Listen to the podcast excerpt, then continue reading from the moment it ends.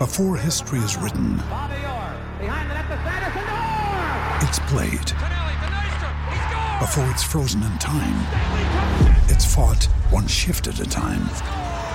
Before it's etched in silver, it's carved in ice. What happens next will last forever. The Stanley Cup Final on ABC and ESPN Plus begins Saturday. This is Husker Online, your authority on Nebraska athletics. And we're back here on the Husker Online Show. Sean Callahan, Robin Washut, Nate Clouse, as this segment of the Husker Online Show brought to you by Tanner Sports Bar and Grill. Get on into Tanner's here over the weekend. Nebraska basketball plays Wisconsin here Saturday at 1. Also, the XFL. Robin, Nate, did you guys watch XFL? Did you get into it a little bit? I did. I'm all in on the St. Louis Battlehawks. Battlehawks. All in. Yeah, I'm a big Battlehawks fan. Big, big Battlehawks guy. They uh, they were big dogs, like in the Nine and a half point. and um, Biggest dog of the weekend. And they played Dallas, who was the uh, preseason favorite to win the XFL championship. So eat it, Dallas. I know Stoops. I know um, some local books would not take um, bets on those games because the information was just not strong Still enough. wild, and- They were like praising the the Vegas uh, handicappers at the beginning, uh, the- like for the first game, because they like nailed the over under. but they didn't know Rhett Bomar was going to be Yeah, out. I mean, it was just- or not Rhett Bomar. Who's the quarterback? Uh, for Landry Jones. Landry Jones. Yeah, Red Bomar. That's a name way. he's still selling cars. Obscure college quarterback. and he's probably playing in the XFL. But no, I thought it was good. It. I will say it's a way better product than the AAF. Way better. And it's not even close. They have better announcers. I mean, it's, it's presented like on ESPN and Fox. I mean, like and that's it's- why it's better. I, because the players are by and large the same. Yeah. But Yeah. I think you've got ESPN, you've got you've got legit announcers. Like Joel Klatt was doing and the Fox the game. presentation of it too, like the mic'd up access, Yeah. the I mean, being able interviews to, on the yeah, sideline, like yeah. uh, like ten seconds after a guy fumbles the ball, he's got a microphone in his face. Guys are dropping f bombs. They're like zeroing in on the guy with the Xbox controller doing the instant replay. It's like wild, and so you get these like inside reality aspects of football that you would never get in the NFL, and that's why I think it's going to do well. Well, then you know you, you look at the gambling element of it. They put the point spread Mm-hmm. next to the teams now on the bug and the over under. so I mean, if you're like in Vegas for the weekend or Council Bluffs or anywhere, I mean, kind of gives you a reason to really get into these games and, and watch. I think they they realize that. Oh yeah, and they know what they're doing. And Demore Pierson-El had a good weekend. Yes, he did. Yeah, Gerald Foster did. Brandon Reilly had one catch before he took on the a, opening drive, took a knee to the back. Yeah, and so he he made a really nice catch over the middle on a slant, uh, and got dinged up and didn't play the rest of the game. But De'Mornay played really well. He did muff a punt, he recovered it, but I think he had like you know almost like 60, 70 yards of total offense, including like a forty yard catch to help his team win the game. Go Battlehawks! It'd be, let's go. Let's make a convince our wives that we're making a road trip down to St. Louis. I think the championship is in uh, Houston this year. Well, let's worry about getting to a game in St. Louis first. Nate, we're going down. We're driving down the slough and Yeah. um, and, and watching Brandon and De'Mornay. But let, let's talk NFL Combine, guys. Nebraska gets four invites. D- Uh, Darrion Daniels, Khalil Davis, Carlos Davis, Lamar Jackson. I, I think not a shocker with Darrion Daniels, not a shocker with Lamar. Both of them were more Senior Bowl invites, and really not a shocker about Khalil because he had a really strong showing in the East West Shrine game.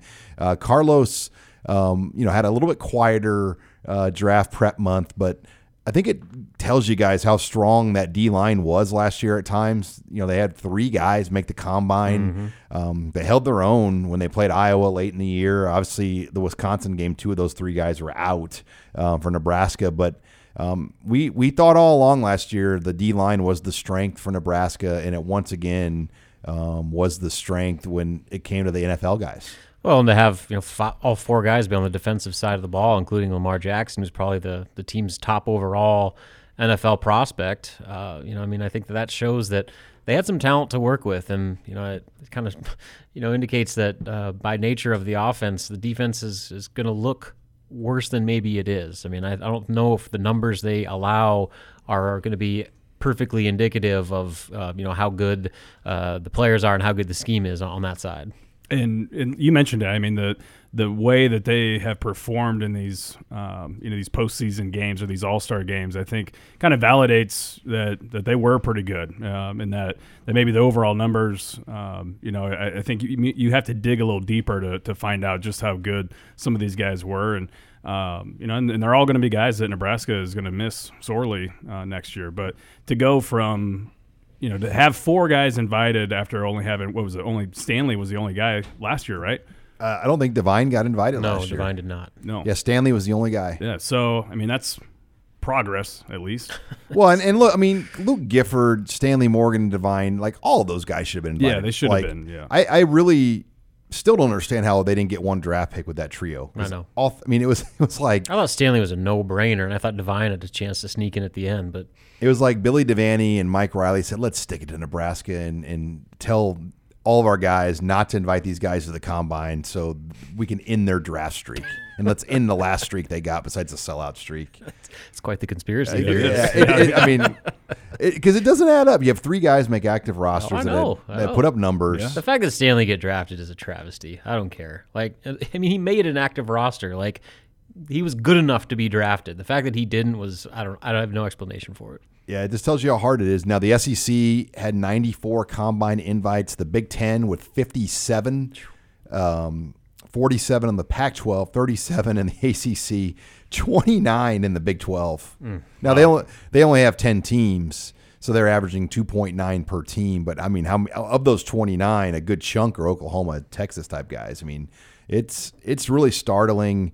We talked about in our last segment the gaps of the leagues, but every year it's Big Ten, Big SEC, one, two, and SEC's obviously been number one really every year in a row. I think for over ten years now. Yeah, by a pretty wide margin too. And yeah, I mean that kind of shows about the uh, the haves and the have-nots. It goes beyond just you know what your your financial capabilities are, but uh, a lot of times that coincidentally leads to getting the best players. And when you have the best players, you have the best league, and vice versa.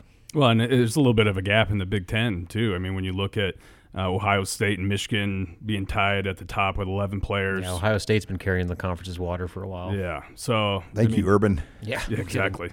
Um, you know, I, I guess kind of surprising would be, uh, you know, Penn State and Iowa having five, uh, in, in Wisconsin only, you know, having just as many as Nebraska. Um, you know, I, I would have thought that both Penn State and Wisconsin might have had a, a few more than that, just just based off of their, um, you know, their record and how they've been playing past couple of years. How many did you say the Big Ten had total? Fifty-seven. So Ohio State had 11 of those this year. So I mean that kind of shows. 20 percent, pretty much. Yeah. So to be expected, though. I mean, that's the difference between that that college football level program and everybody else. There's a big difference in talent. Yeah, if you just took those four college football playoff teams and added Georgia, those five really, I mean, they're they're more than any conference probably. When you just took those five right there, I mean, that, they are. Uh, it's like they're in a different set of leagues. But um, it will be interesting to see.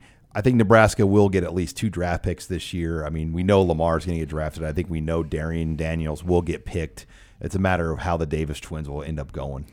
Yeah, right now, if you look at the NFL.com prospect grades, Lamar Jackson is the highest graded Husker with a 5.69. And what that means, uh, according to the uh, grade rankings, would put him right in the realm of a developmental traits based prospect or a uh, chance to make uh, end of roster or practice squad. So. That's your best overall player right there. Well- And uh, Darrion Daniels is next at a 5.58, so that puts him, you know, right around the uh, practice squad level. And then neither of the Davis twins received a grade, so that's kind of where things stand right now. Initially, before the combine. That's why you got to get your degree, kids. Yeah, no It- doubt. It's pretty No tough doubt. to make that next level. But uh, when we come back, we're going to talk Nebraska basketball. The Huskers almost pulled off a shocker in College Park. Now they're back home against Wisconsin. Uh, can they snap this long losing streak? We'll get Robin Washut's thoughts next. You're listening here to the Husker Online Show.